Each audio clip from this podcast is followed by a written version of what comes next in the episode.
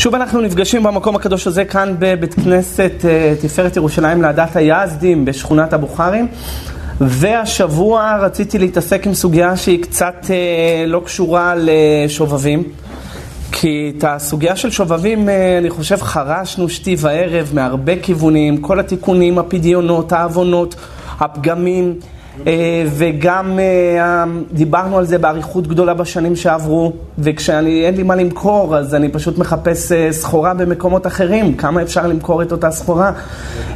והגם שתמיד פיקודי השם ישרים מסמכי לב, ותמיד הפוך בה והפוך בה וכולה בה, ואפשר למצוא בה תמיד טעם. כמו שהגמרא בפסחים דף נ"ד, הגמרא אומרת למה התורה נמשלה לדד, שנאמר דדיך ירבוך בכל עת. מה הדד, מה התינוק הזה, בכל שעה שממשמש בדד מוצא בו טעם. תינוק תמיד רוצה למצוץ חלב. גם דברי תורה, כל פעם שאדם חוזר עליהם עוד פעם ועוד פעם, מוצא בהם טעם. אבל uh, מטבע הדברים אדם רוצה קצת להרחיב אפיקים חדשים ורעיונות חדשים, ולכן הסוגיה שאנחנו הולכים להתעסק בה היום היא סוגיה שונה. אה, שלא קשורה לימי השובבים בהכרח.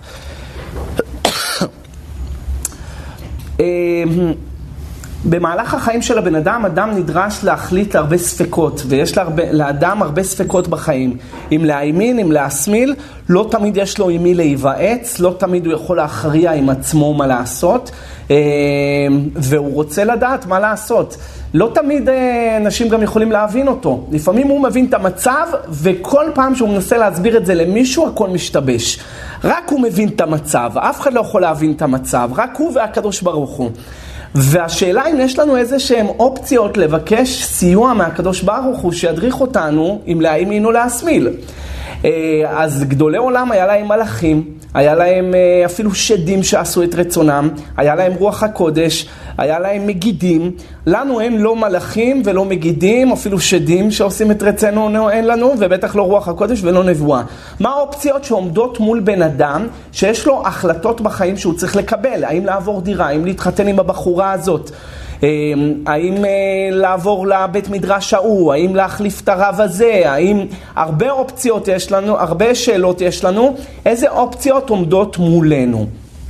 אמ, זה השאלה, זה, זה השיעור בקיצור. אני, אני ממש מתנצל שאני קצת מגמגם, אני לא מרגיש טוב, אבל אני בכל זאת לא רציתי לבטל את השיעור, והגעתי אף על פי כן שאני לא מרגיש טוב, והגעתי, אז אה, קצת סבלנות איתי. אז אה, רבותיי, זה השיעור שלנו, זה השאלות, איך אנחנו פותרים את כל הספקות והפלונטרים והתמיהות והתהיות שיש לנו במהלך החיים. אז uh, גמרא מפורשת, של... ג' אופציות יש לנו, גמרא מפורשת חולין דף צדיקי עמוד ב', שלושה אופציות איך לברר את הספקות, שלוש אופציות שיש לנו איך לברר את הספקות שמתעוררות בחיים. רב בדיק במעברה, שמואל בדיק בספרה, רבי יוחנן בדיק בינוקה. מאוד נחמד. אז, אז רב בדיק במעברה, רש"י מפרש, רב היה בודק במעבורת. כשהוא היה רוצה לעשות נסיעות, וכנראה שרב היה עושה הרבה נסיעות, התורה שלהם הייתה על הדרכים והם היו לומדים תורה מעיר לעיר, מעיירה לעיירה, מכפר לכפר, כמו שהגמרא אומרת במסכת בבא בתרא בדף י'. הגמרא אומרת שתלמידי חכמים היו מחטטים את הרגליים שלהם ממקום למקום, וככה זה היה מנהג של חכמי הזוהר, שתמיד היו מדברים דברי, דברי תורה בדרכים, אז לי ושקלי. היו אוספים את הניצוצות קדושה מהדרך. אז אה, רב היה נוהג הרבה פעמים לנסוע, והוא היה רוצה לדעת אם כדאי לו לנסוע או לא כדאי לו לנסוע. והגמרא אומרת איך הוא היה בודק את זה? רב בדיק במעברה. היה, מעברה זה מעבורת, היינו ספינה, אנחנו נקרא לזה, ואם היא מזומנת לו, הוא מגיע לתחנה, לנמל. אם עכשיו יוצאת הספינה, היה יודע שמהשמיים באמת היו רוצים שהוא ייסע למסע. אם הוא היה רואה שעכשיו צריך לחכות מונית לירושלים, מי רוצה מונית לירושלים, עכשיו עד שההוא מהשדה תעופה יאסוף לו עשרה אנשים למלות לו את המונית, למה לא שווה לו לנסוע בשביל בן אדם אחד, זה לא מונית ספיישל, זה שירות. היא היה אומר אם זה ככה, לא רוצים שאני אסע. ולא היה נוסע. היסוד שעולה מה, מה, מה, מהקריטריון שרב היה בודק בו, זה פשוט סייעתא דשמיא. אם היה סייעתא דשמיא, אדם שיש לו סייעתא דשמיא, מגיע לרכבת, בדיוק הרכבת הגיעה. מגיע לאיזה מקום, בדיוק אה, הזדמן לו מה שהוא היה צריך. אז יש סייעתא דשמיא, אז רוצים. יש לזה יסוד גם בזוהר. זוהר פרשת ויצא, קס"א עמוד א', יעקב בכין שעתה דמזה לאבא דשרי לאיניש למבחן שעתה עד דלא יטוב להראה. יעקב אבינו לא ידע אם כדאי לו לעזוב את בית לבן ולחזור לאבא שלו, ליצחק ואימא שלו רבקה. הוא לא ידע אם כדאי או לא. אומר הזוהר, בכין שעתה, בחן את השעה. ניסה את מזלו, בדק את עצמו, דמזלי אהבה, דשארי לה לאיניש למבחן שעתה. רשאי אדם לבחון את מזלו אם המזל משחק לו.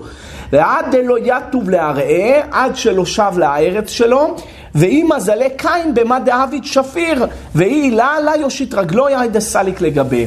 ויעקב אבינו איך ניסה? אומר הזוהר, הוא ניסה לראות מה ייוולד בצאן של לבן. וכיוון שהוא ראה שכל מה שלבן מחליף את משכורתו עשרת מונים, ותמיד יוצא הכל לטובת יעקב, אמר יעקב, אם זה ככה, זה הרמז שמהשמיים רוצים שאני אנצל את צאן לבן. וילך לי חזרה לארץ ישראל. כל זה כמובן שזה רומז לסייעתא דשמיא, אבל לכאורה יש כאן איסור שלא תנחש, לא? יש איסור מהתורה, לא תנחשו ולא תעוננו בעין, תסתכלו בעננים ותגידו לנו כל מיני עתידות.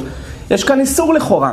וחז"ל מחלקים באיסור הזה וכותבים שכשאדם אומר, אדם יוצא מהבית ופתאום רואה חתול שחור, אומר נחס עכשיו כל היום נחס על החתול השחור הזה, שיבוא לנחלאות תראה כמה חתולים שחורים יש שם, אז זה נחס לכולם, יש שם דווקא עשירים יושבים יופי טופי עם החתולים השחורים, אז מה תגיד אם לא היה חתולים שחורים? אז הם היו מחייכים?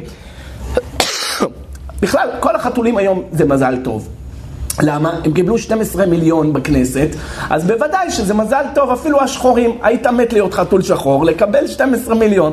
אבל על כל פנים, אה, אתה רואה מכאן שחז"ל אומרים שסימנים שאין להם שום טעם, הפוכים מההיגיון. צבי הפסיקני בדרך, פיתי נפלה. אה, אני יודע מה חז"ל מביאים שם, כל מיני סימנים שאין להם שום שחר, שום טעם. אלה נקראים סימנים, מי, ש, מי שיחוש להם עובר לאו דאורייתא שלא תנחשו. אם עשה מעשה כתוצאה מזה, גם לוקה. ככה חז"ל אומרים. דרך אגב, אם הוא יצא מפתח הבית, פתח את הדלת וראה כלב שמשתחווה, מרח הוא כותב סימן יפה לו, שימותו שונאיו. ככה כותב מרח"ו. אבל עוד פעם, הוא לא עשה כלום כתוצאה מזה, והוא לא חושש לזה. אז יש סימנים out of nowhere לא שייכים לכלום. חתול שחור זה, זה אסור לחוש לזה. אה, זה אולי ב fairy tales, אני לא יודע, באגדות, בחז"ל אין דבר כזה חתול שחור סימן רע. או שיורקים טו טו טו, או עושים לך על העץ, טפו טפו טפו טפו. מי זה העץ הזה? זה מאומות העולם על העץ של ישו, שהם אמרו, כאילו היו רוצים להזכיר את הזכות של הטמא, את החובה של הטמא, היו דופקים על העץ. אין דבר כזה. וגם לעשות טפו טפו טפו, מלח שום בצל, אה, שומים, שם לך שום, אתה בא, נכנס לבית שלו. מה זה, דרקולה אולי רק זה מסלק, זה לא מסלק עין הרע. בכל מקרה, יש כל מיני סופרסטישן, אמונות טפלות כאלה ואחרות, אסור להאמין בדברים שאין להם שום, שום היגיון בריא. מי שיאמין עובר עליו, ואם עשה מעשה, הרי זה לוקה. זה איסור. יש עוד דבר מעניין. אני אומר, אם ירד גשם, אני לא הולך היום. זה, זה סימן הגיוני או לא הגיוני? הכי הגיוני בעולם, מה לא? מה לא? אם יורד גשם, אני לא רוצה לצאת היום. זה לא הגיוני? הגיוני. נו מה, אם יש פקקים בשעה הזאת, אני לא יוצא. זה הגיוני או לא? ברור שזה הגיוני, גם גשם זה הגיוני, זה מאוד הגיוני. בדברים כאלה זה מותר לכתחילה. כי זה לא סימנים שהם לא הגיוניים, הבאתי טעם. אם אני אומר, אם אני פותח את הדלת ואני רואה, אני יודע מה, את חמתי לדוגמה, אז, אז סימן טוב, אז אני הולך. אז אם אני אומר עכשיו אני הולך, אז אתה רואה שאין לזה שום היגיון, אין לזה שום היגיון. תודה. יש סימנים שחש להם, אבל הוא לא חש להם לגמרי. בדרשות הר"ן עליו השלום, כותב הר"ן, היה מרבותינו הראשונים, והוא כותב בדריף י"ב דף רי"ז, הוא הקשה איך רב היה בודק במעבורת, הרי זה לא תנחשו. מי התיר לרב לבדוק במעבורת? אסור לנחש. הוא אמר, אם יהיה מעבורת תבוא, אני נוסע, אם לא, אני לא נוסע. למה? ואם היא תבוא והיא תטבע, אז מה, ויהיה טיטניק והיא תטבע, אז זה סימן טוב? ואם היא תחכה, היית מחכה, אולי יותר טוב, היה איזה, בא איזה גביר, מציע לך, יחזיק לך את הישיבה. מה אתה יודע? הרי כל עקיבא לטובה, אמר רבי עקיבא. אז מה, מה הבדיקה הזאת בכלל שווה? זה מי אמר שסייעתא דשמיא? אולי הסייעתא דשמיא, אם היית רואה אותה באופק והיא הייתה מפליגה, זה היה יותר סייעתא דשמיא שהיית נשאר. אז אה, הר"ן כותב, למה זה לא נקרא ניחוש? דלא היה זה ניחוש, כי לא סמך על זה ממש. רק עשה איזה סימן בעבור עצמו, ואף אם לא ימצא שלא יצליח, זאת אומרת, אם הוא ימצא שהוא לא יצליח לפי הסימן שהוא שם לעצמו, לא היה נמנע מללכת. ככה כותב הר"ן, והניחוש אינו אסור אלא, מש... אלא דווקא מי שסומך עליו. זה הלשון של הר"ן. לא כמו רש"י, כי רש"י כתב אם היה מוצא, היה נוסע, אם לא היה מוצא, לא היה נוסע. והר"ן כותב, גם אם לא היה מוצא, היה נוסע. אז לשיטת רש"י עכשיו חוזר הכדור למגרש שלו. רש"י, מה אתה סובר? הרי יש כאן לא תנחשו. איך אתה סובר שמותר? רש"י הוא, הוא פרשן והוא לא פוסק, ולכן קשה מאוד להביא הלכה ופסק מרש"י, וצריך עוד לעיין בסוגיה הזאת. הסוגיה הזאת של סייעתא דשמיא בכל מה שבן אדם עושה, בפרט בלימוד. יש לפעמים uh, שאתה נותן דרשה ואתה מרגיש שאתה מרחף בדרשה והכל יוצא וקולח ויוצא מאליו, ויש לפעמים שזה הכל בקושי, בדוחק, למרות שעבדת קשה על הדרשה הזאת, ולעומת זאת על הדרשה הראשונה יכול להיות שלא עבדת קשה כל כך. הכל תלוי בהרבה קריטריונים, תלוי אם רוח הקודש שורה עליך, אם יש לך סייעתא דשמיא, אם הכל קולח ופורץ בשמחה מהשמיים, נותנים לך אה, אה, סיוע. כל הסיוע הזה דיברתי פה בשו"ת מרכבות ארגמן בחלק ז' ביורה דעה בסימן ט"ו בחלק השני של התשובה ושם הארכתי בעניין אם דרשה כדאי לכתחילה לתת בעמידה או בישיבה ושם בחלק השני של התשובה דיברתי על עשייתא דשמיא שבן אדם מקבל הבאתי מקובלים, הבאתי ראיות ולכן היום אנחנו לא רוצים לדבר על הסימן הזה. זה היה רק אגב מה שהגמרא דיברה ג' סימנים, הסימן הראשון היה שרב היה בודק במעבורת אבל זה לא הסימן שלנו היום אבל יסוד הסימן זה סייעתא דשמיא. אם אתה עושה משהו ויש סייעתא דשמיא וזה הולך חלק ומצליח, זה טוב. יש כאלה שיגידו לך בדיוק הפוך, אם הכל הולך חלק זה לא טוב, זה סטרה אחרי אם הולך חלק. אז, אז, אז, אז, בהכרח צריך לדעת מתי, איזה, איזה, איזה באמפ צריך לבוא לך כדי לדעת שזה באמת סייעתא דשמיא, ואיזה באמפ צריך לבוא כדי לדעת מתי זה מהסטרא אחרא. איך עושים את זה? אז uh, יש גם בזה מבחן לבדוק את זה, ואת זה אנחנו נניח לפעם אחרת, כי זה לא הסוגיה שהכנתי לכם היום. לפי זה, שזה באמת היה צריך לקחת לי חמש דקות, מה שאני מדבר, אז אנחנו לא הולכים להספיק את השיעור היום לגמרי. אז, וגם אני לא מרגיש טוב, אז בטח נצטרך לחלק את השיעור הזה לכמה חלקים. אז, אה, אז, אה, אז, אז הסוגיה של סייעתא דשמיא זה דרך אחת לדעת רצון הבורא ברוך הוא, אם יש לך עזר, אם יש לך סיוע עליון. הבאתי שיש מקום לחלק ולדקדק, הרי לפעמים אתה אומר שאם דבר הולך חלק מדי זה לא טוב, אז אתה רואה שזה זה, זה הסייעתא דשמיא דווקא להפך, אתה לא צריך שזה ילך חלק מדי. אמרתי שיש מקום לעיין בזה, שימו את זה בצד, זה הסימן הראשון שהיה עם רב. סימן שני שהגמרא מביאה איך להכריע ספקות בחיים, וזה סימן מאוד מעניין, שאולי עליו נדבר שבוע הבא, שמואל בדיק בספרה. שמואל היה פותח את הספר ובודק בספר מה שיוצא, זה, ה, זה התשובה שלו מהשמיים. רבותיי, כתבתי על זה תשובה ארוכה בשו"ת מרכבות ארגמן בחלק ח'. ביורה דעה יצא 17 עמודים, והתשובה הזאת מרתקת במיוחד, ושם הבאתי את הרבי, שפותחים את האגרות של הרבי, ומוצאים אה, לך תשובות, אתה מוצא תשובות. בדידיה והעובדה, עשיתי את זה כמה פעמים. אה, יש כאלה שזה, טוענים שזה באמת רואים תשובה אחד לאחד עם השם שלך, עם, עם העניינים, ויש כאלה שסוברים שעורבא פרח. אלה שסוברים שעורבא פרח, כנראה שפרחה מהם רוח הקודש. לא יכול להיות שלאלפים זה כן עובד. איך זה עובד? האם פותחים איזה ספר מסוים, או דווקא האיגרות של הרבי, האם אפשר לפתוח ספר תורה שבהיכל? הרי גמרא שאומרת שמואל בדיק בספרה, מדובר על ספר תורה. אמ, יש מקובלים שהולכים אליהם והם פותחים לך בספר. זה עוד, אה, עוד סגנון כזה. אם אפשר ללכת למקובל כזה, הוא פותח לך בספר ואחרי זה פותח לך בארנק, יש גם כאלה. כל הסוגיות, כל הסוגיות האלה, בלי נדר, שהשם ייתן לנו כוח ובריאות, אז נדבר בזה בשבוע הבא. אה, היום אנחנו רוצים לדבר על הקריטריון השלישי, על האופן השלישי, איך בודקים, איך בודקים אה, הכרעות ורצון השמיים שהקדוש ברוך הוא יעזור לנו לדעת אם להאמין או להסמיל. רבי יוחנן בדיק בינוקה. והגמרא אומרת שמה, שרש"י מפרש, מה זה בדיק בינוקה? או בא לתינוק, אומר לו, פסוק לי פסוקך. תגיד לי איזה פסוק. עכשיו, מה שהתינוק אומר, זה התשובה שלך לשאלה שלך, לספק. הגמרא מביאה שמה מעשה. רבי שמעון בן אלעזר אומר, זה כבר לא רבי יוחנן, רבי יוחנן היה, בוד, היה בודק בינוקה, איך היה בודק בינוקה? רש"י מפרש, פסוק לי פסוקך. זה מה שרש"י כותב. אבל רבי שמעון בן אלעזר אומר, בית תינוק ואישה, אף על פי שאין ניחוש, יש סימן. זאת אומרת, בית תינוק ואישה, אף על פי שאין ניחוש, יש סימן. איזה סימן? מה הייתם אומרים? איך בודקים את הקטן? כמו שאמר רבי יוחנן לפני זה. מה הוא אמר? היה בודק בינוקה. מה רש"י פירש? פסוק לי פסוקך. אז מה אני הייתי מפרש? שמה שרבי שמעון בן אלעזר אומר, שבית קטן ותינוק, זה גם פסוק לי פסוקך. רק מה? תבוא לבית, תשאל אותו בית, פסוק לי פסוקך? מה, אתה נפלת? אז מה תעשה? בסדר, אז בית תפרש משהו אחר, תכף נראה. אבל אישה וילד, פסוק לפסוקך. טוב, אבל אישה, מה פסוק לפסוקך? מה לה ולזה? מילא ילד קטן, נבואה שורה עליו. איזה גמרא זה? בבא בתרא בדף י"ב, הגמרא אומרת, מיום שנחרב בית המקדש ניטלה נבואה מהנביאים וניתנה לשוטים ולקטנים.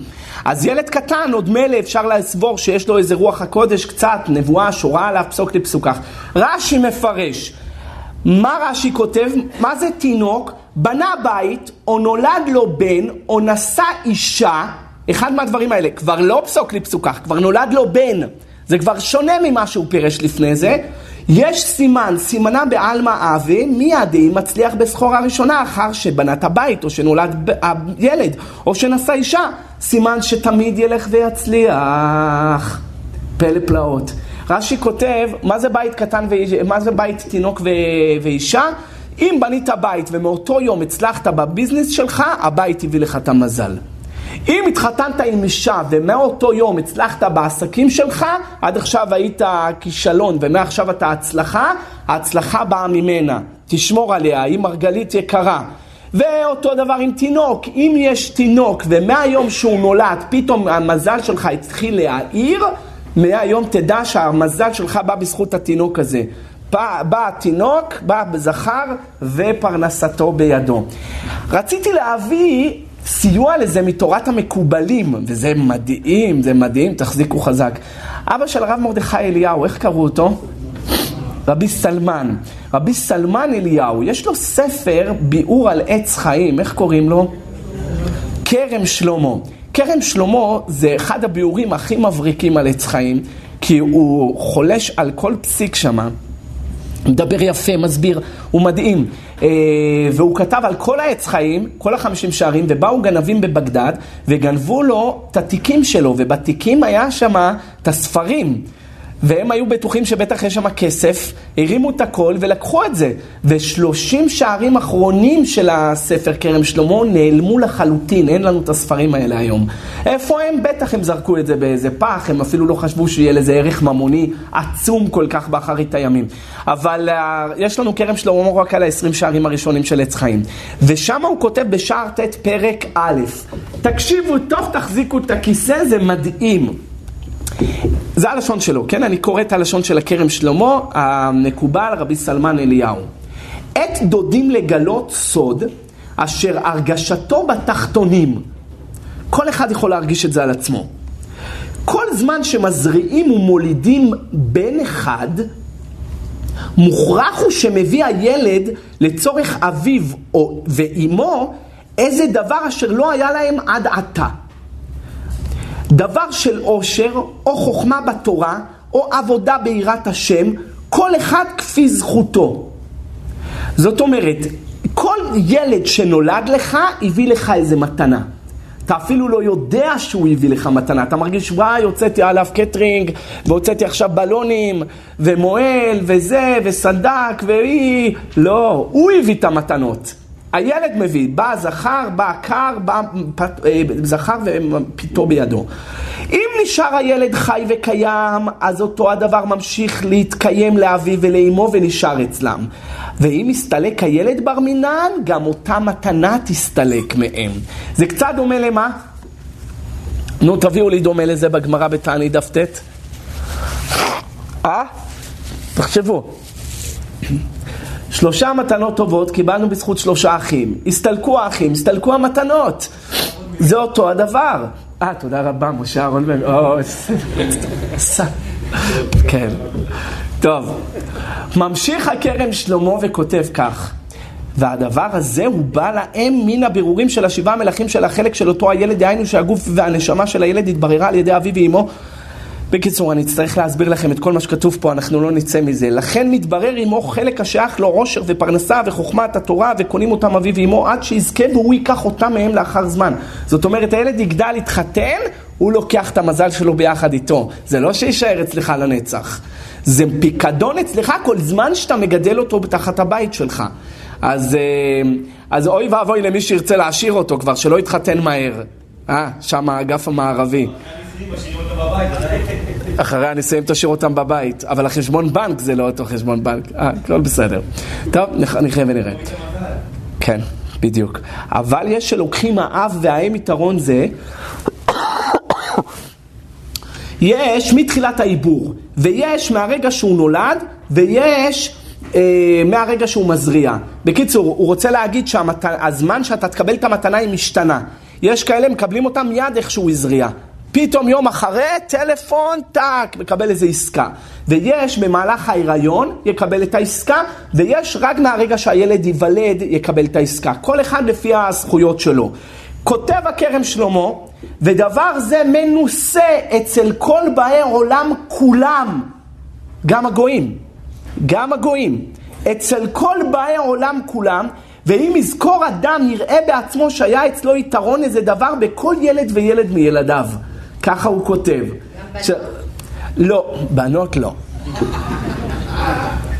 הוא כתב בן זכר, מה אני אכתוב מה שלא כתב? הוא כתב בן, נקרא לך את הלשון שלו, גברת. כל זמן שמזריעים ומולידים בן אחד. מוכרח הוא שמביאים הילד, צורך להביא עמו.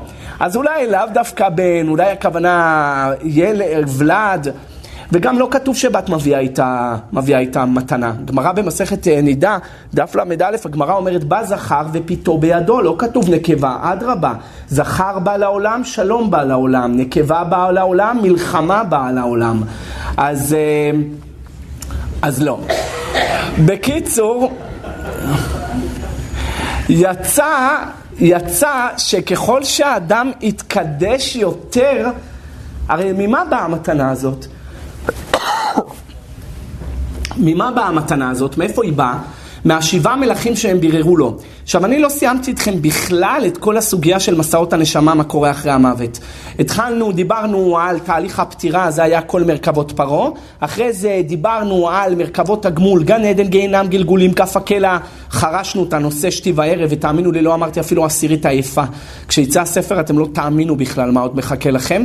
ואחר כך דיברנו על מרכבה חדשה, על מה שעתיד להיות. זאת אומרת, מלחמת גוג ומגוג, תחיית המתים, סוף העולם, גם על זה עשינו שיעור. האלף השביעי, השמיני, התשיעי, העשירי והנצח, גם על זה דיברנו, אבל שכחנו את החלק הראשון של החיבור הזה, שמדבר מה היה לפני שבאנו לעולם. כל החלק הזה מדבר על שבעה מלכי קדם שיצאו מעיני דאק ונפלו ורמוזים במלכים שמלכו לפני מלוך מלך לבני ישראל בסוף פרשת וישלח. ושם אנחנו מוצאים הרבה סודות מה היה לפני שבאנו לעולם, איזה מסלול עברנו. ואת זה כבר כתבתי, כן? זה מוכן בכתובים. אבל בשיעורים פה לא עשיתי וכל פעם שהתחלתי לעשות, לכתוב שיעור ראיתי שזה כבד מדי, זה קשה מדי, זה קבלה בלי סוף. החלק הזה של החיבור הוא ממש בקבלה ויהיה קשה מאוד להסביר אותו לאנשים שלא מבינים מושגים בקבלה.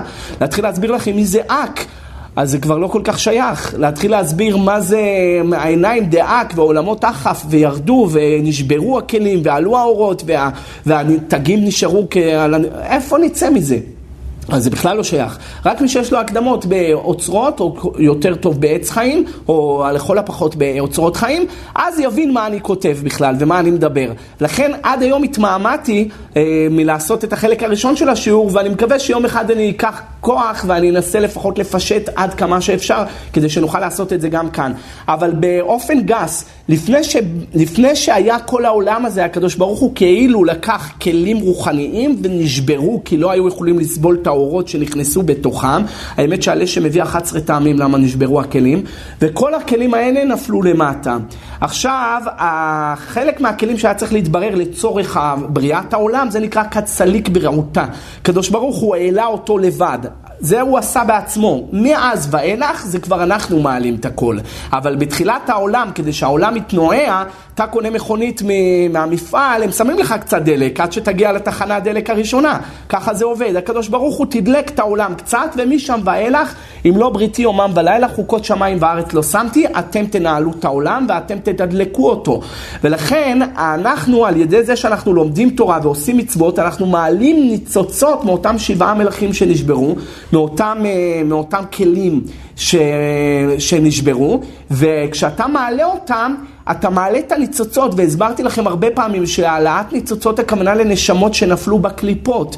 וכשאתה מעלה את הניצוץ הזה, שאתה מעלה אותו על ידי מצוות שלך, אתה מעלה אותו למלכות, למעיים של המלכות, ואז מתעברת המלכות, ומישהו שעושה מצווה, הוא יכול למשוך את מה שאתה העלית, את הנשמה שאתה העלית על ידי המצווה שלך, הוא יכול למשוך אותה לזרע שלו. לדוגמה, הבאתי, אני זוכר את הדוגמה הזאת טוב מאוד, שהגאון מווילנה עשה מצווה והוציא אותי מהקליפה. ואז אחרי שהגאון מווילנה גמר לעשות את המצווה, אז האבא הגשמי שלי עשה את המצווה ומשך אותי אליו.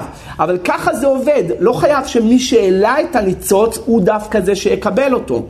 יותר חשוב שעת הביאה וקדושת המעשה, ועל ידי זה אתה מושך את, הבנ... את הנשמה אליך.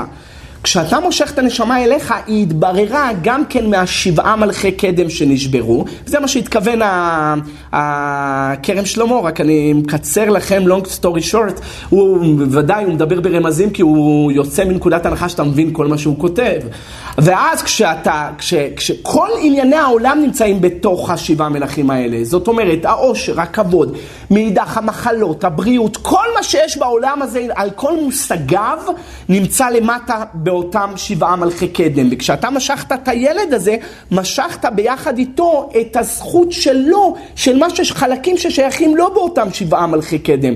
ולכן כשמשכת אותו אליך, עכשיו החלק של אותו נשמה, יש לה עושר לדוגמה, או יש לה פרנסה, או יש לה כבוד לאותה נשמה, מהחלק של השבעה מלכי קדם ששייך אליה, ואתה משכת אותה אליך, אז עכשיו אתה נהנה מזה. למה? כי אתה מפרנס את הילד הזה, כי אתה מגדל אותו, כי הוא תחת חסותך. כשהוא יגדל, הוא ילך מהבית, הוא לוקח את החלק שלו ביחד איתו. זה הרעיון. נמצא שככל שתתקדש יותר, תזדכך יותר, תקיים את הביאה אחרי חצות לילה, ובפרט של שבת, תוכל לברך חלקים יותר מובחרים מהשבעה מלכי קדם. ואם ככה, תקבל מתנות הרבה יותר גדולות. הן באיכות והן בכמות. אז אני מחד... אה, מחדד לכם עוד פעם לקנות את הספר מרכבות קודש, זה כדאי. ובחנויות המבחריות זה נמצא, בחנויות הספרים המובחרות, אולי לא, ואפשר להשיג את זה, רבותיי, כדאי לכם לקרוא את הספר הזה, ואמרתי את זה אלף פעם. לא בגלל שאני כתבתי את זה, אני לא כתבתי את זה. אני בסך הכל ליקטתי מהמקובלים הגדולים שהלכו ועבדו קשה מאוד כדי להוציא לנו הרבה חומרים שקשורים לזה. וכל אחד ואחד יעשה את מה שכתוב שם כדי לזכות לילד קדוש, זו המתנה הכי גדולה. בואו נתחיל ככה. אבל חוץ מזה, הוא יזכה למתנות גדולות, או עושר, או כבוד, או אה, ברכה. זה בדיוק מה שהזכיר פה הכרם שלמה. אז עד כאן יש לנו שתי ביאורים ברש"י, מה זה בודק בתינוק. רבי יוחנן בדק בתינוק, מה רש"י פירש? פסוק לי פסוקך, או פסוקך. זה מה שרבי יוחנן. רבי שמעון בן אלעזר בא אחר כך ואומר שבית קטן ואישה זה סימן יש בזה, אפשר לעשות על זה סימן טוב. מה הסימן? אז רש"י מפרש מהרגע שנולד הילד. אז אני ביארתי ברש"י את הכרם שלמה, איך מהרגע שנולד הילד נהיה לו סימן טוב. איך מהרגע? אלא בגלל שהוא בירר. הסימן הזה לא ייכנס במילים של אישה ובית. אין בירורים מהשבעה מלכי קדם באישה ובית, אבל זה לפחול, לכל הפחות חד המתלת נקטינן, אז זה גם טוב, יותר טוב מאחסן מן בלש, יותר טוב מכלום. אני שואל, למה רש"י כל כך נדחק? היה צריך לפרש לי שרבי יוחנן מדבר על פסוק לפסוקך, ולעומת זאת רבי שמעון בן אלעזר סובר מהרגע שנולד הילד. מה הבעיה? תגיד מהרגע שגם על ילד קטן, תגיד פסוק לפסוקך. למה רש"י כל כך נדחק לשנות את הפירוש? אז אולי הוא אמר, הוא, הוא סבר, שכיוון ששלושתם באו בחד המחתא מרבי שמעון בן אלעזר, אז לא סבירה לחלק ולהגיד, שמע, ילד קטן זה פסוק לפסוקך, והאישה וה, וה, והבית זה מהיום שהוא בנה ומהיום שהוא התחתן. אולי זה דחוק להגיד ככה, אבל מה שהיה דחוק לרש"י לא היה דחוק לרמב"ם, והרמב"ם מפרש בדיוק ככה. רמב"ם בהלכות עבודה זרה, פרק י"א הלכה ה', הוא השווה את המאמר של רבי יוחנן לרבי שמעון בן אלעזר, ובאמת הוא חילק, והרמב"ם סובר שמותר לעשות סימן בילד קטן גם בפסוקים שלו. לא מהרגע שהוא נולד, רמב"ם לא מביא בכלל את הדבר הזה, את החידוש הזה של רש"י, מהרגע שהוא נולד.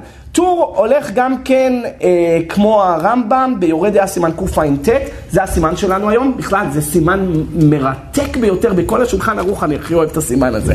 ולמה? אני אוהב את כל הסימנים, אבל זה סימן בכלל מעניין. ברוך אתה אדוני אלוהינו מלך העולם שהכל נהיה בדברו. סימן שמדבר על... אה, רוחות ו- ו- וכישופים וכל מיני דברים איג'י ביג'יס כזה, מתי מותר, באיזה אופנים, למה אסור. כל, אז, אז, עשינו שיעור פה על סיאנסים, אתם זוכרים? זה גם המקור שלו, זה סימן קע"ט. בשו"ת שלי בחלק ו' יורד היה סימן י"ג, גם כן כתבתי שם על עניין הסיאנסים, וגם בסימן י"ד, בית שעשו שם סיאנסים, וכל הסוגיה הזאת זה בסימן קע"ט, ויש המון מה לדבר שם בסימן הזה. שם הוא מדבר על עניין גורלות גם, וזה עוד שיעור שצריך לעשות בלי נדר, על גורל הגר"א. באיזה אופנים יהיה מותר לנו לעשות גורלות, ובאיזה אופנים יהיה מותר לברר איזה משהו על ידי גורל. נגיד שהילדים רבו ביניהם, ואחד מהם שבר את האגרטל, ואנחנו לא יודעים מי שבר את האגרטל, ואי אפשר להוציא מהם מי. כולם שחקנים, כולם פני פוקר, כולם שקרנים דיפלומטיים. אין מה לעשות. האם מותר לנו לעשות גורל, והגורל יגיד לנו מי שבר? האם... האם מותר לעשות גורל בתפקידים ציבוריים? זו גם שאלה שהשואלים הפוסקים התחבטו בה. יש לנו שתי רבנים, וואלה, כאלה מוצלחים, מוצלחים, ואנחנו לא יודעים הזה או הזה. האם מותר לעשות גורל ולבחור איזה משתי, משתי הרבנים אה, ראו יותר על ידי הגורל? ואל תביא לי את מה שהיה ב, ב, על פי הארץ, שהארץ נחלקה בגורל. כי יש הרבה מה לדבר ששם היה גם אורים ותומים. בכל מקרה, זה עוד שיעור שצריך לעשות את זה בלי נדר, השם ייתן לנו כוח ובריאות ונגיע לשם גם. הפרישה שם מביא שלוש טעמים למה הטור והרמב"ם לא הלכו כמו רש"י, אלא הלכו לשיטתם, אני לא רוצה להיכנס לזה כי אין לנו זמן.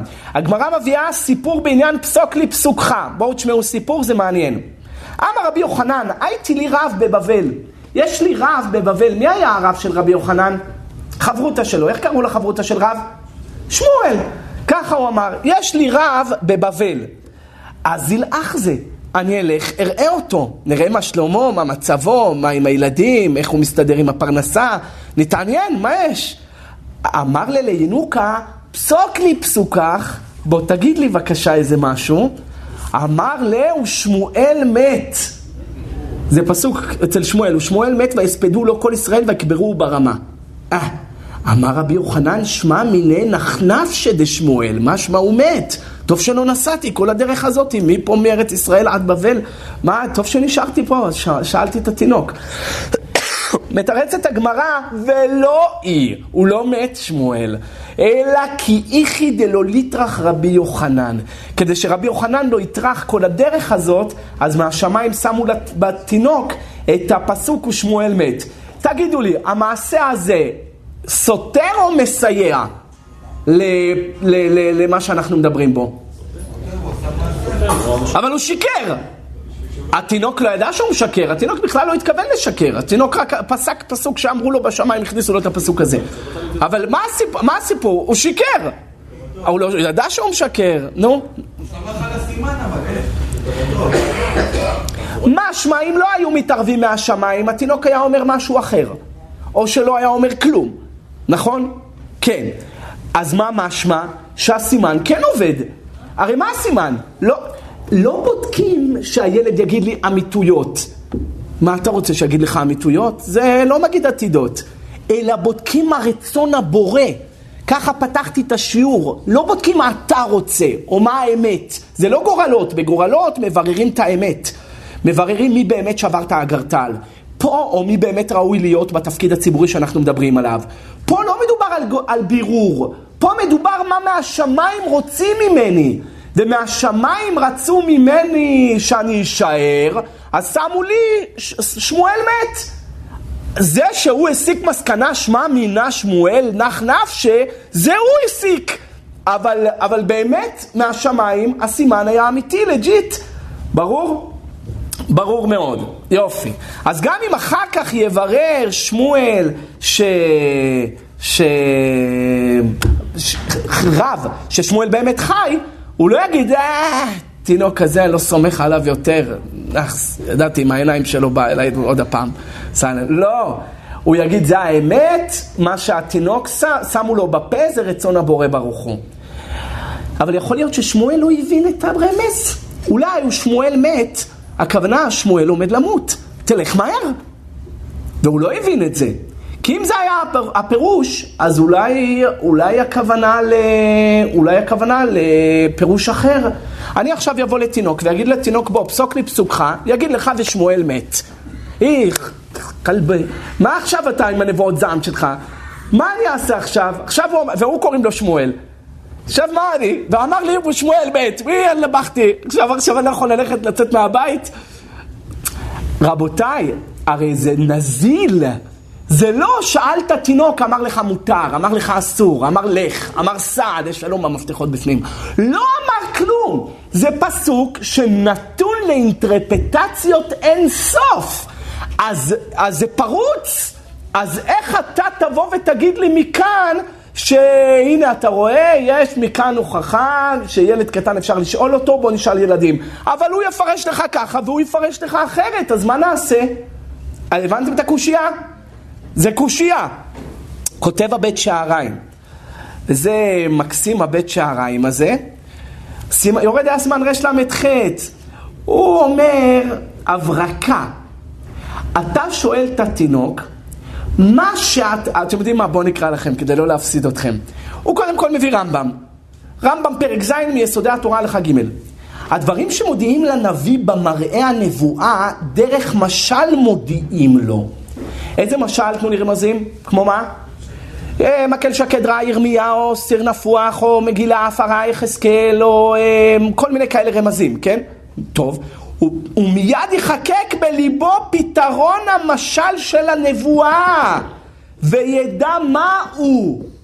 כותב הבית שעריים, מבואר שהנביא לא רק רואה את הנבואה, אלא מקבל סייעתא דשמיא באותו רגע גם רואה את הפתרון שלה. אומר הבית אפרים, דאדם, אם היו מודיעים המשל לאדם אחר, לא היה מבין בכלל את הנמשל. אני אבוא עכשיו לבן אדם, אגיד לו סיר נפוח, אה נפוח, מה אתה רוצה ממני? אני לא מבין כלום. אבל ירמיה שראה, מהשמיים יראו לו, נתנו לו להבין גם את התשובה.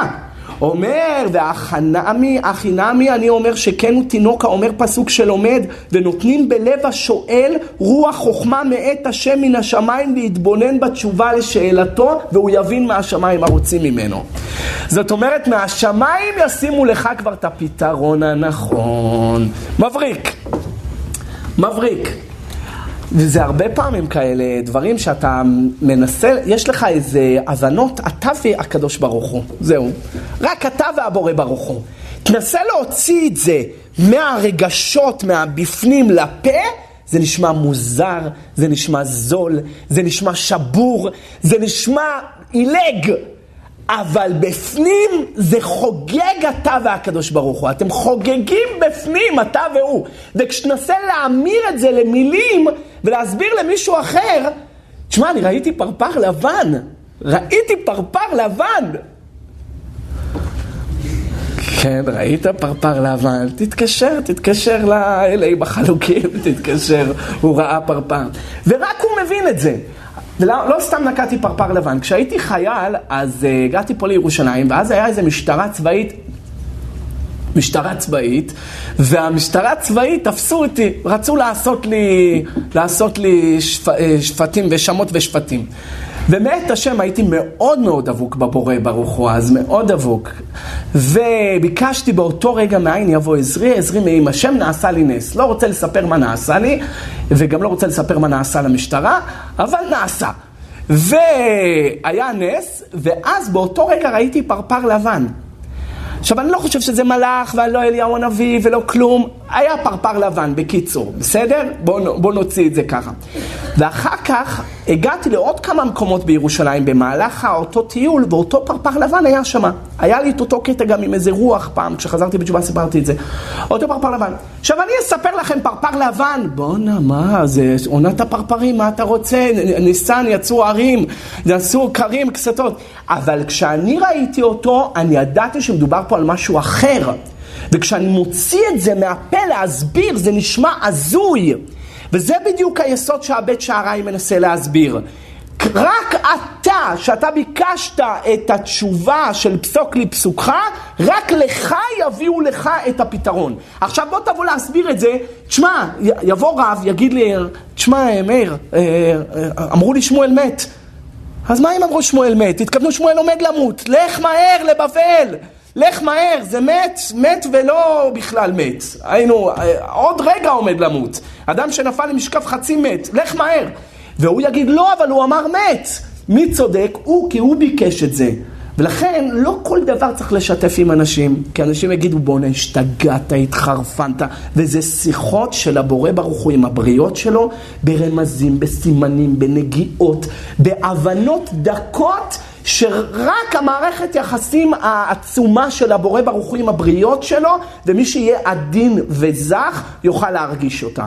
ומי תרצה להסביר את זה למישהו אחר, יגיד נפלת על השכל. טוב, אז עד כאן המקור הראשון של פסוק לי פסוקך, וזה באמת אה, מקור העיקרי. זה חולין היה צדיקי עמוד ב'. עכשיו יש עוד אה, מקור, מישהו רוצה להביא לי?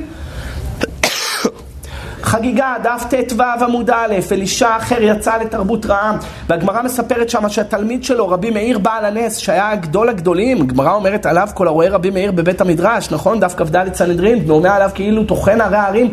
או קרן ותוכנן זה בזה, היה אדם עצום וגדול רבי מאיר, תוכו אכל, נכון? רימון מצא תוכו אכל קליפתו זרק. היה אדם עצום וגדול רבי מאיר בעל הנס, ולא פחד ללכת לרב שלו שיצא לתרבות רעה, וניסה ככה, הרב אמר לו, מה, שמעתי אחרי הפרגוד שובו בנים שובבים חוץ מאחר. ורצה אותו אחר לצאת, ויצא לתרבות רעה. ורבי מאיר ניסה להחזיר אותו בתשובה, ואמר, יכול להיות דבר כזה שהרב שלי אה, יחזור בשאלה? אין דבר כזה בעולם. והלכו, הלכו, כמובן שהוא לא התאבד, הוא לא הלך ודפק לעצמו כדור בראש, אלא הוא פשוט יצא לתרבות רעה. אז uh, יש כאלה שמתמודדים כך, ויש כאלה מתמודדים כך, וזה חמור ביותר מה שעושה דבר כזה, רבותיי, אני חייב להוקיע את זה, ועשיתי על זה כבר שיעור על מאבד נפשו לדעת, ומאבד עצמו לדעת, ועשינו על זה גם תשובה בהלכה, בחלק ד' בסימן מ"ו בחושן משפט על מאבד עצמו לדעת, וזה חמור ביותר. רבי, רבי, אה, רבי אלישע בן אבויה, אלישע בן אבויה, ששמע מהשם יתברך שלא רוצים אותו, מה יותר מזה? שמעתי אחורי הפרגוד, אז לך תתאבד. לא התאבד. אפילו הוא הבין שזה כל כך חמור להתאבד. מה, אז מה, אז ברחת מהקדוש ברוך הוא? למה הוא נמצא רק בין החיים? הוא לא נמצא בין המתים? אי אפשר לברוח ממנו. תלמיד שלו, רבי מאיר, החליט שהוא רוצה להחזיר את הרב שלו בתשובה, תפס את הרב שלו, אמר לו בוא לפה. אמר לו די, מאיר, שיערתי בעקבי הסוסי עד כאן תחום שבת. אמר לו, לא, נלך לתינוק, יגיד לנו, יגיד לנו איזה נבואה קטנה שכן רוצים אותך. אמר לתינוק הראשון, פסוק לי פסוקך. אמר לו, גם אם תרבי נטר לשבת תתייפי. אחרי זה הוא פסוק פסוקך. בקיצור, 13 תינוקות פסקו לו פסוקים עם תוכן שלילי. בחיים לא יקבלו אותך, לא ירצו אותך, תלך, drop dead, go to hell, זה, 13 פסוקים כאלה הזויים. עד שאומרת הגמרא, אי לילת לסר בקנישתא, העלה אותו ל-13 בתי כנסת. הילד ה-13 כנראה ראו בשמיים שההוא לא משתגע, לא הלך ודפק לעצמו כדור בראש, לא משתגע, אמרו בואו נכניס לו עכשיו אחת. בא לילד השלוש עשרה, והעוד ינוקה הווה מגמגם בלשנה. אומרת הגמרא, התינוק האחרון היה מגמגם בלשונו, ובמקום לומר את הפסוק ולרשע אמר אלוהים מה לך לספר חוקיי ותישא בריתי עלי פיך, אמר התינוק ולאלישע אמר אלוהים מה לך לספר חוקיי ותישא בריתי על פיך. אלישע בן אבויה התעצבן, אומרת הגמרא, לקח את הילד, חתך את הילד ל-13 חלקים, ושלח כל חלק לבית מדרש אחר של הילדים שהוא היה שם, כדי להורות לו, להורות שהוא ממורמר על אותם הילדים. בן יהוידע תמה על הפירוש הזה, אבל זה גמרא, בואו נקרא לכם.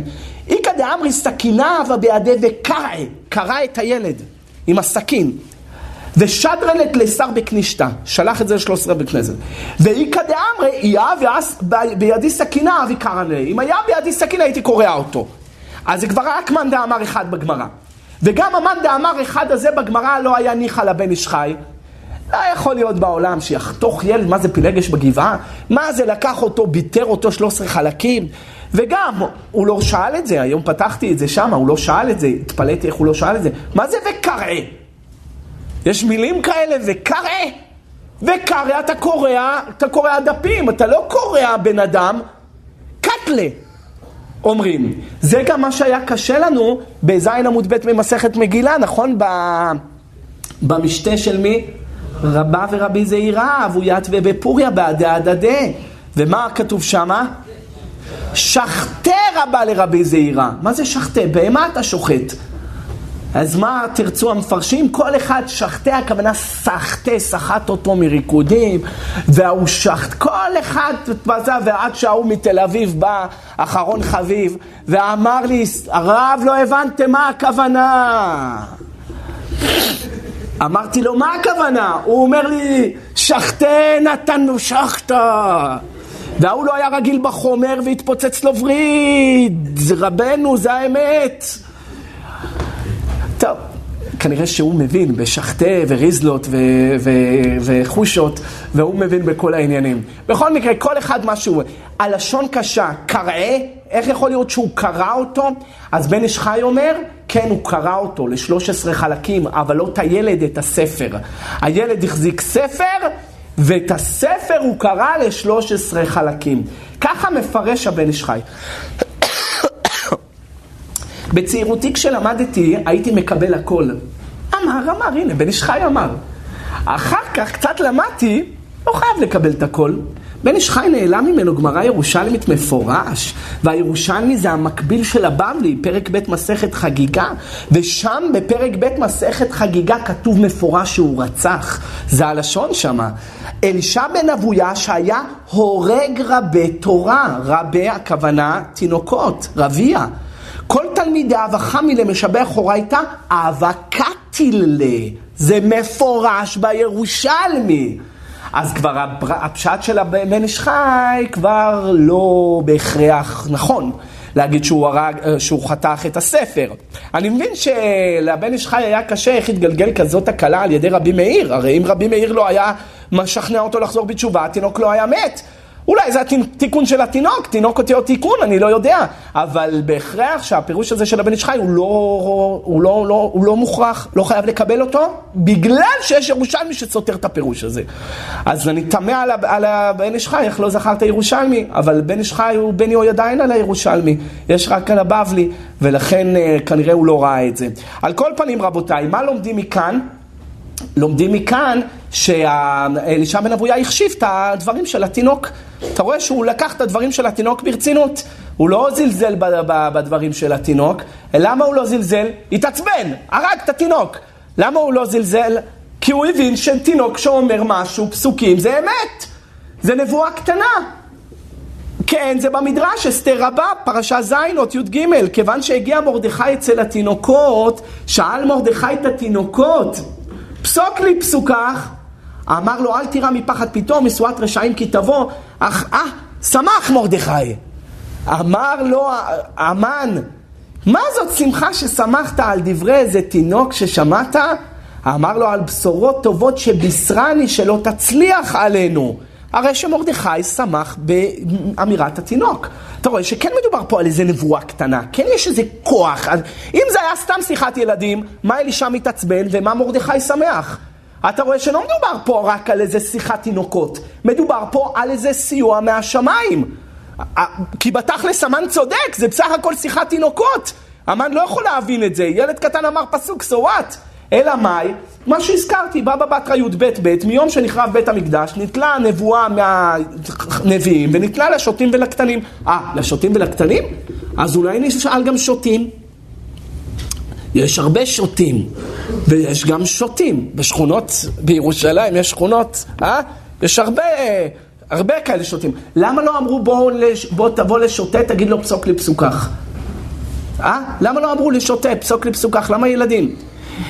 היום בטח אנחנו לא יכולים ללכת לשוטים, אנחנו לא יודעים על איזה מדרגת שטות מדברים. על סת... היום כולם, כולם שותים, מה אני אגיד לך? כל אחד יש לו את השריטות שלו, את הבעיות שלו. ומה תגיד שותה זה מה? זה מי שנמצא ברחוב אה, גלול באשפות? זה שותה. או אחד שמנבל את הפה והולך ימין ושמאל, או שהוא מספר על עצמו שהוא המשיח, או, או, או, או כל מיני שטויות כאלה. לכן חז"ל אמרו בואו נלך לאינסנט, לתמימות, לילדים. ילדים קטנים, אפשר לשאול אותם, פסוק לי פסוקך. דומה לזה בגיטין דף ס"ח עמוד א', רב, ש...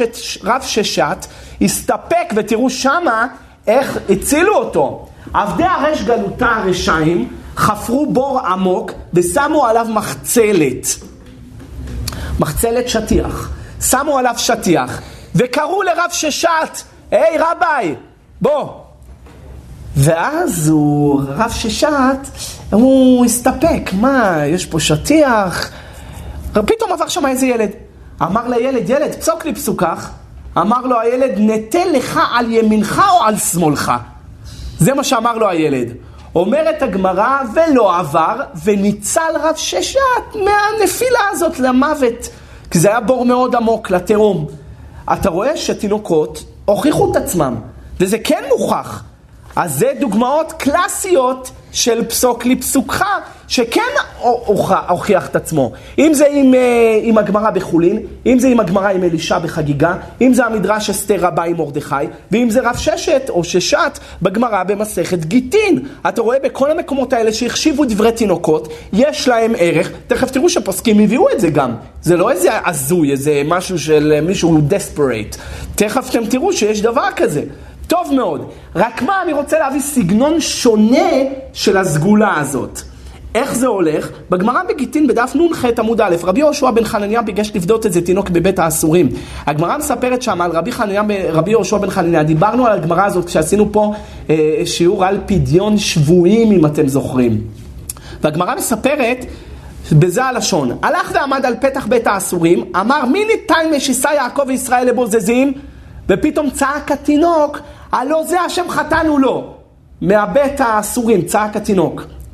אמר מובטחני בו שיהיה מורה הוראות בישראל. איך מזה שבסך הכל השלים לך פסוק מובטחני, מה, איזה הזוי, בסך הכל אמר לך פסוק. ככה ביאורים יש, אין לנו זמן להתעסק בזה. ביאר עמק המלך, עמק המלך, שער ט"ז פרק מ"א, שהיה מבחין בשאלתו בפסוק מה יענה לו, אם יענה לו כעוגן או לא, וההבחנה הזאת היא מלשון פסוק לפסוקך, וגם בזה בכלל נבואה. ולא להאמין שהוא השווה את שתי הדברים ביחד. הוא מסביר שהשלמת הפסוק זה גם פסוק לפסוקך. אבל זה השלמת פסוק. אבל זה שהילד ידע להשלים אותו, גם בזה יש פסוק לפסוקך. וממילא, אם יש לך ילד שלא יודע פסוקים, ואתה רוצה לדעת, אה, לדעת רמז על ידי הילד הזה, לפי זה אתה יכול להתחיל לו פסוק, והוא ישלים את הפסוק. ואם הוא ישלים את הפסוק, סימן יפה בשבילך. ואם הוא לא ישלים את הפסוק, סימן לא יפה בשבילך. לדוגמה, אדם רוצה לדעת אם להישאר בבית או לצאת לעבודה. להישאר לבית, יצא לעבודה, בא לילד הקטן שלו. בא לילד הקטן שלו, שואל אותו, אשרי יושבי ביתך זה בשליח כבודו, חלב ודבש. לא יודע, לא יודע, צא לעבודה חביבי, צא לעבודה, תפסיק לעשות לנו פה הוואנטות, צא לעבודה. זה הרעיון של עוד סגנון לא קלאסי של פסוק לפסוקך, שאתה משלים, אם התינוק משלים לך את הפסוק. וזה חידוש, זה חידוש. מבחינה נוספת, אם הוא עובר ושומע ילדים אומרים פסוקים. סתם, לא ביקש מהם כלום. והוא שומע איזה ילד אומר פסוק, גם רמז בשבילו. ככה מוכח מירושלמי, מסכת שבת פרק ו' הלכה ט', רבי יוחנן ורבי שמעון בן לקיש אבו מתחמדין, מה החמיר אפוי דשמואל, התאוו לראות את פניו של שמואל. זה אותו שמואל שדיברנו עליו לפני זה. אמרין, נלך אחר שמיעת בת קול. בוא נשמע, הקדוש ברוך הוא ייתן לנו איזה קול לשמוע. אנחנו לא נבקש. אחר שמיעת בת קול, זה לא בת קול דווקא מהשמיים שיוצאת, כל צליל שנשמע יפתור לנו את הבעיה. עברין קומי סדרא עברו לפני ישיבה, אתם שומעים שהארמית שונה, ירושלמי הארמית שונה, זה לא הבבלי. עברין קומי סדרא, שמעון קליה דטליא. בחיים אתה לא שומע טליא כמעט בגמרא בבלית, יש, אני יודע, בבא בתרא, צדיק א' עמוד ב', אבל אה, אה, בדרך כלל זה ינוקה. מה אמר התינוק? ושמואל מת. פזוק הזה נחרש כבר. ושמואל מת, סיימון, שימו את אותה שעה. אומרת הגמרא, סימנו את השעה. מתי הוא אמר את זה? 2.47. תכתוב, 2.47. כתב. וכדאבו ל... כשהלכו לבקר את שמואל, ראו שב-2.47, הם שאלו מתי הוא נפטר, אמרו להם 2.47 נפח נשמתו. פה הוא כן מת, התינוק כן צדק, שלא כמו התינוק הראשון, שבכלל סתם שמו לו את זה מהשמיים כדי שרב לא יצטרך לנסוע עד לשמואל. אבל אתה רואה מכאן, הם לא ביקשו ממנו שום פסוק, והוא אמר להם. אבל כאן אפשר לדחות את זה כי הם ביקשו מהקדוש ברוך הוא. הם אמרו, ניזיל בתר בת קול, ורצון יראיו יעשה, והביא להם בת קול על ידי הילד הקטן הזה. אז אולי כשאתה שומע מילד קטן איזה פסוק, אולי יש כאן רמז בשבילך, אולי לא. יש עוד סגנון אחרון, ובזה אני יכול להתקדם לחלק הבא של השיעור, שכאן היינו צריכים לגמור אחרי חצי שעה את השיעור, לפי החשבון שלי, רק אני לא מרגיש טוב אז אני מדבר לאט. ועוד סגנון של פסוק לי פסוקך זה מגילה בדף ט"ו עמוד ב', והגמרא מביאה שמה, מה ראתה אסתר שזימנה את המן למשתה? בשביל מה הזמינה אותו? את הנחש הזה. שורש נחש יצא צפה. למה הגיע המן? אה? בשביל מה הזמינה אותו? רבי יהושע אומר, מבית אביה למדה. מה? מה היא למדה אצל אבא שלה? שנאמר, אם רעב שונאך אכילהו לחם. הפסוק הזה בפשט של המקרא נאמר על יצר הרע. ובבית אביה אמרו שזה נאמר גם על השונא ממש, לא רק על יצר הרע. רעב שונאך אכילהו לחם. רש"י כותב, שמע שהתינוקות פירשו לה ככה. לא מבין מי דחק את רש"י, מי דיבר על תינוקות? אמרה בית אביה, מה אתה מכניס תינוקות? לא הבנתי מה רש"י מכניס כאן תינוקות, בשביל מה? בשביל מה? מה היה כל כך קשה לרש"י? שמעה מבית אביה, שמעה מבית אביה. אבא שלה סיפר לה כשהייתה ילדה קטנה, טוב, מות אביה ואימה לקח לו מרדכי אותה. אני יודע מה, אבא המאמץ, מרדכי. הוא זה שאמר לה את זה. למה רש"י מכניס שהיא שמעה את הפירוש הזה מתינוקות? מה היה קשה לו שהוא היה חייב להכניס כאן תינוקות? ולדעתי, היה, הייתה צריכה לשמוע את זה מתינוקות, כי רק על תינוקות נאמרו נבואה קטנה. לכן היא שמחה על התינוקות שפירשו ככה בפסוק, ועל סמך זה הזמינה את המן למשתה. ומכאן למדנו עוד ביאור של פסוק לפסוקך. איך? עוד סגנון. איך? ביאור בפסוק. אתה אומר לילד את הפסוק, והוא לא משלים. לא הוא אמר את הפסוק. ולא השלים את הפסוק, אמרת לו את כל הפסוק, ואתה אומר לו, מה הבנת בפסוק? מה שהוא הבין גם זה פסוק לפסוקך. ככה יוצא. סיכום, כמה היה לנו, כמה סגנונות של פסוק לפסוקך? אחד, פסוק לפסוקך. שתיים, תשלים לי את הפסוק. שלוש, אמר פסוק גם בלי שביקשת. וארבע, ביאר לך הבנה מחודשת בפסוק. נכון? אז ארבעה אופציות. מה זה משנה באמת? הרי ילדים קטנים זה אבל שאין בהם חטא. הגמרא אומרת קי"ט מסכת שבת שזה אה, אה, אינו דומה אבל שיש בו חטא לאבל שאין בו חטא. ילד קטן הוא טהור, הוא תמים. אה, בהשמטת הזוהר, חלק ב' דף רע"ח עמוד ב' כותב שאדם שהוא שרוי בצער ועצבות ומראה שחורה, קח תינוק, שים עליו, תראה איך הוא פורח. איך הוא שמח. ותמיד אני אומר, אם אתה רואה אדם שמח יותר מדי, קח תינוק ערבי, תשים עליו, תראה איך הוא נובל. אז זה גם כן, גם כן עובד. בכל אחד מהדרכים, אה, יש כאן אה, רמז לשאול מהתינוק. עכשיו חשבתי לחלק, אולי לא דומה הילדים של פעם לילדים של היום. אולי זה, זה הילדים שפעם היה שורה להם נבואה, והיו אבל שאין בו חטא, והיו צדיקים, והיו... לא משנה, אני לא מדבר היום שילדה בת 12 יכולה להיות שר, אה, כל מיני בעיות, אתם יודעים, מה שהולך היום, שמרחם מה שהולך ברחוב של העיר. אני מדבר על ילדים תמימים, אפילו ילדים תמימים. האם... אז אולי ילדים שבתלמוד ובמדרשים היו נשמות גבוהות. בשו"ת מרכבות ארגמן חלק א', אורח חיים סימן ג' בעיירה, הבאתי שמה אריכות שהנשמות של התינוקים של הזוהר, הם היו אנשים עצומים מגלגולים קודמים, מזמן חורבן בית המקדש, והגיעו לדור של רבי שמעון בר יוחאי שגלגל אותם. אז אולי לא כל תינוק עכשיו תבוא אליו, תגיד לו, יוסינה, תצעוק לי פסוקך. והרמליהו היה אוכל 300 גוזלות למי זה, מה יגיד לך? מה, הוא יודע פסוקים, ילדים יודעים פסוקים? אז זו שאלה, ילדים יודעים פסוקים, אבל אתה מדבר איתי ששורה עליהם רוח הקודש כמו על הילדים של, של הגמרא? כמו על הילדים של הזוהר? זה נראה לי דחוק. לא ידעתי מה לעשות, כי אם אתה אומר ככה כבר אי אפשר ללמוד מזה. אז מה עשיתי? קראתי לבן שלי בנימין, ואמרתי לבנימין, פסוק לי פסוקך. ובנימין, זה בדיוק היה אתמול, ובנימין הסתכל עליי, וואט? אמרתי לו, פסוק לי פסוקך. הוא אומר לי, what do you want? אמרתי לו, tell me פסוק, or something. So I don't know, I need to think about something. So צריך to think. אמרתי לו, טוב, think. אז הוא חשב וחשב, ובנימין חושב, בסוף הוא אמר לי, תורת השם תמימה. זה מה שאמר. הנה ספר תורה פה, ארון פה, אני אומר לכם את האמת, זה מה שאמר. תורת השם תמימה. אז עכשיו, תורת השם תמימה, אז uh, לפי הפסוק לי, פסוקך של בנימין, יוצא שהילדים של פעם והילדים של היום זה אותם ילדים. אי אפשר לבוא ולהגיד שהתורה תשתנה. נכון שהנשמות השתנו ורוח הקודש השורה עליהם השתנתה, אבל תורת השם תמימה, אי אפשר לאפו לעשות כאן. ונראה לי שהוא צודק, אני אגיד לכם גם למה. אה, אני לא יודע אם נספיק עוד היום, אבל נביא שהרמה בקע"ט מביא את זה להלכה. ואם זה לא היה של תינוקות של היום, אז איך הרמה מביא את זה להלכה שאפשר לשאול תינוק? אה? בהכרח שזה כן תינוקות של היום. טוב, אבל אולי זה תינוקות של לפני 500 שנה בזמן הרמה? די, זה דוחק. זה דוחק כבר. ולכן נראה יותר שכן ניתנה נבואה. רק מה? אני מגמגם. עדיין אני מגמגם אחרי הפסוק שפסקו לי מהשמיים אצל בנימין. למה?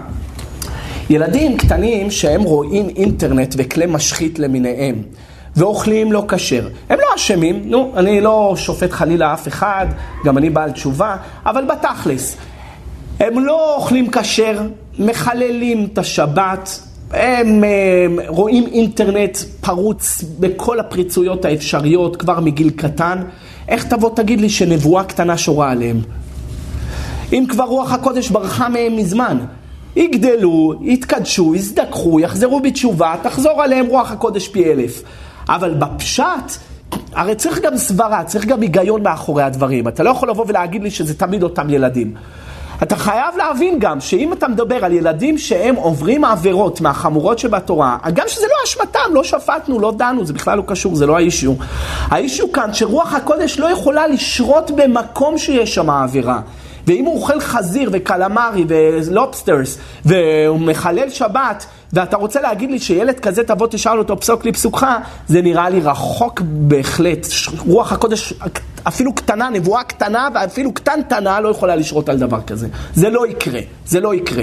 ולכן גם כאן ההיגיון הבריא מכריע שצריך לחלק תינוקות אה, רגילים, תינוקות של, בני, של בית רבן, שהם באמת אה, תינוקות אפילו שהם שובבים וזה, השובבות זה טוב.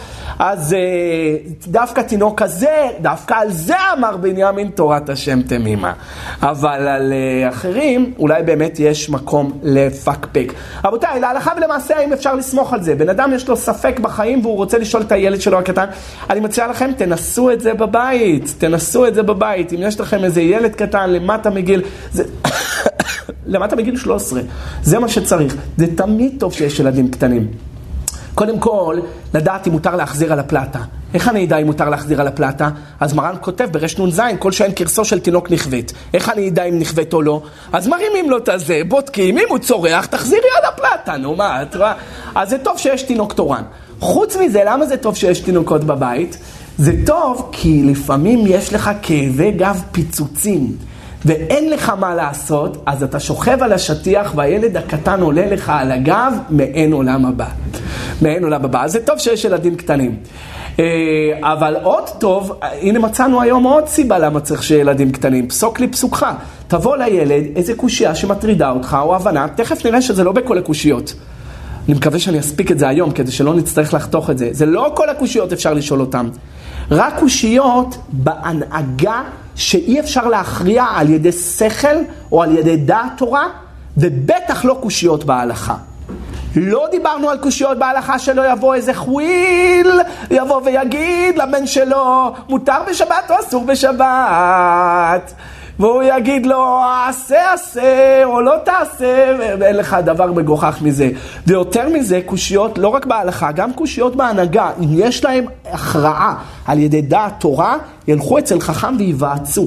כל מה שהתירו בכלל לשאול בילד קטן זה רק באופן שאין לזה הכרעה. אי אפשר לדעת.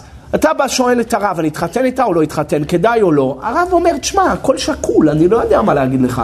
לא, לא, אבל תגיד לי. לא יודע, מה אתה רוצה ממני? אני לא יודע. לא, אבל אני רוצה שאתה תגיד לי. אבל אני לא יודע. אז עכשיו, אתה רואה שזה לא מוכרע? לך לילד קטן, תגיד לו, יויסלה, פסוק לי פסוקך, ויגיד לו, ויקח עשיו אה, את אגרת בת מחלת.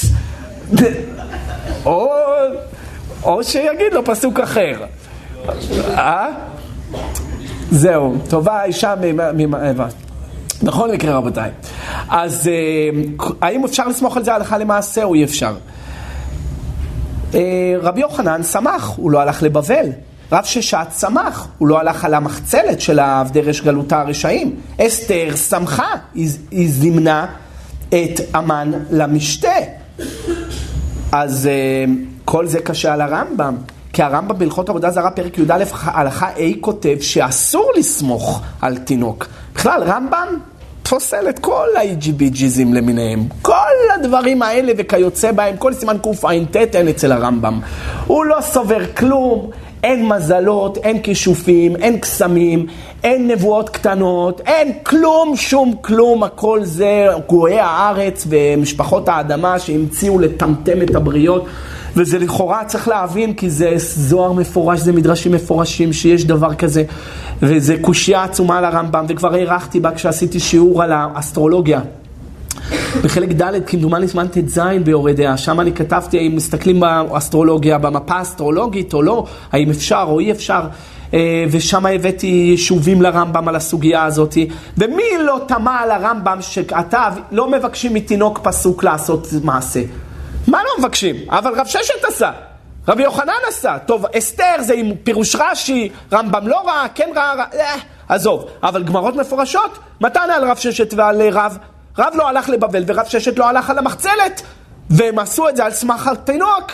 ורמב"ם כותב, אסור לעשות מעשה על סמך תינוק, או להימנע ממעשה על סמך תינוק. אה, איזה קושייה, מי לא מקשה את זה? הרעב"ד מקשה, המרן בכסף משנה מקשה, בבית יוסף מקשה. מי לא מקשה את הקושיות האלה על הרמב"ם? וצריכים עיון, אף אחד לא מתרץ. רק הבית חדש מביא תירוץ מבריק. והבית חדש כותב שהרמב"ם יבאר לך איך שתי הגדולים האלה שמחו, רב ששת מחד ורב מאידך? איך שמחו? כי כל מעשיהם היה על פי רוח הקודש. אז בגלל שכל מעשיהם של רב ששת ורב היה על פי רוח הקודש, הם, הם יכלו לסמוך על פסוק לפסוקך.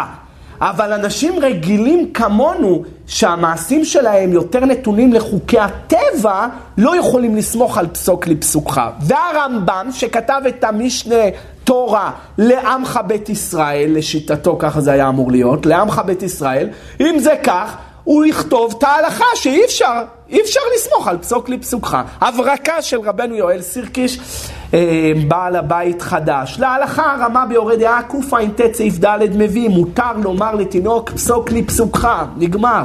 מרן לא מביא את זה בכלל, אבל הרמה מביא את זה. והמקור של זה כמובן זה הסמג והר"ן, ואלה רבותינו הראשונים. ובכוונה אני מציין לסמג ור"ן ולא מציין לשח ותז, כי השח ותז הם אחרונים, והם גם התירו אחרי הרמה וכתבו שמדובר כאן על נבואה קטנה, ונבואה קטנה מותר לסמוך עליה. אז טוב תגיד שח ותז, מי הם לעומת הרמב"ם, מחילה מכבודם, הם אחרונים ורמב"ם ראשון.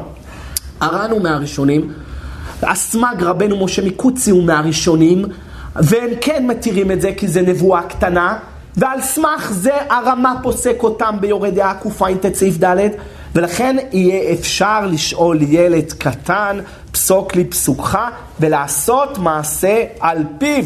אבל כמו שאמרתי, זה דווקא, דווקא, במקום שאי, שלא מדובר על הלכה, כי הלכה אפשר לברר, ולא מדובר על אה, אה, אה, ספק שההיגיון הבריא יכול להכריע, או דעת תורה יכולה להכריע, אלא דווקא על ספק שקול, שאי אפשר להכריע אותו בשכל אנושי, רק אז משתמשים בילד קטן, ודווקא ילד קטן שומר תורה ושומר מצוות, תמים, שעליו אנחנו כן יכולים להגיד שנבואה קטנה שורה עליו.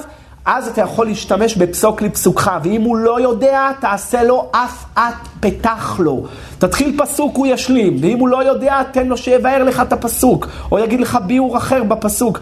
כל הדברים האלה אפשר לסמוך. אחר כך, כאשר דימיתי, כן מצאתי בשו"ת וישוב הים של הרב הלל, בחלק א', סימן י"ג, אות י', דף, ככה הוא כותב, דווקא דבר שאין לו הכרעה על פי השכל או עצת חכם, התירו. כי הסיווג הזה לא כתוב ברמה. מה כתב מותר? אז עכשיו כל אחד יבוא וישאל את הילד שלו הקטן? לא. אז הרב הלל כתב את זה, ואחרי זה אני כותב את זה, שבהכרח צריך לסייג, לסייג את הדברים, שמדובר דווקא באופן זה. איפה עוד אמרו חז"ל נבואה קטנה? אה? שינה. שינה. נפל, התעורר מפיו ונפל פסוק בפיו, התעורר, הקיץ משנתו ונפל פסוק בפיו, הרי זו נבואה קטנה. פעמיים בש"ס, פעמיים באותה מסכת, ברכות נ"ה עמוד ב' וברכות נ"ז עמוד ב'. והגמרא שמה מביאה השכים ונפל לו פסוק לתוך פיו, הרי זה נבואה קטנה. מה הרש"א כותב? שזה בדומה לפסוק לפסוקך. עכשיו, זה מרתק מאוד, כי צריך למצוא מחנה משותף, ויש לנו מחנה משותף, ועוד מעניין עוד יותר, מי שעולה לתורה ויש לו פסוקים, האם הפסוקים גם כן רומזים לו איזה דברים? זה אנחנו נדבר בשבוע הבא, יחד עם הספרים, פתיחת ספרים. בעזרת השם הקדוש ברוך הוא יגזור עליכם ועלינו גזרות טובות, ישועות ונחמות. רבי חנניה בן הקשה אומר, רצה הקדוש ברוך הוא לזכות ישראל לבחר חרבה להם תורה ומצוות שנאמר אדוני חפץ למען צדקו, יגדיל תורה ויאדיר.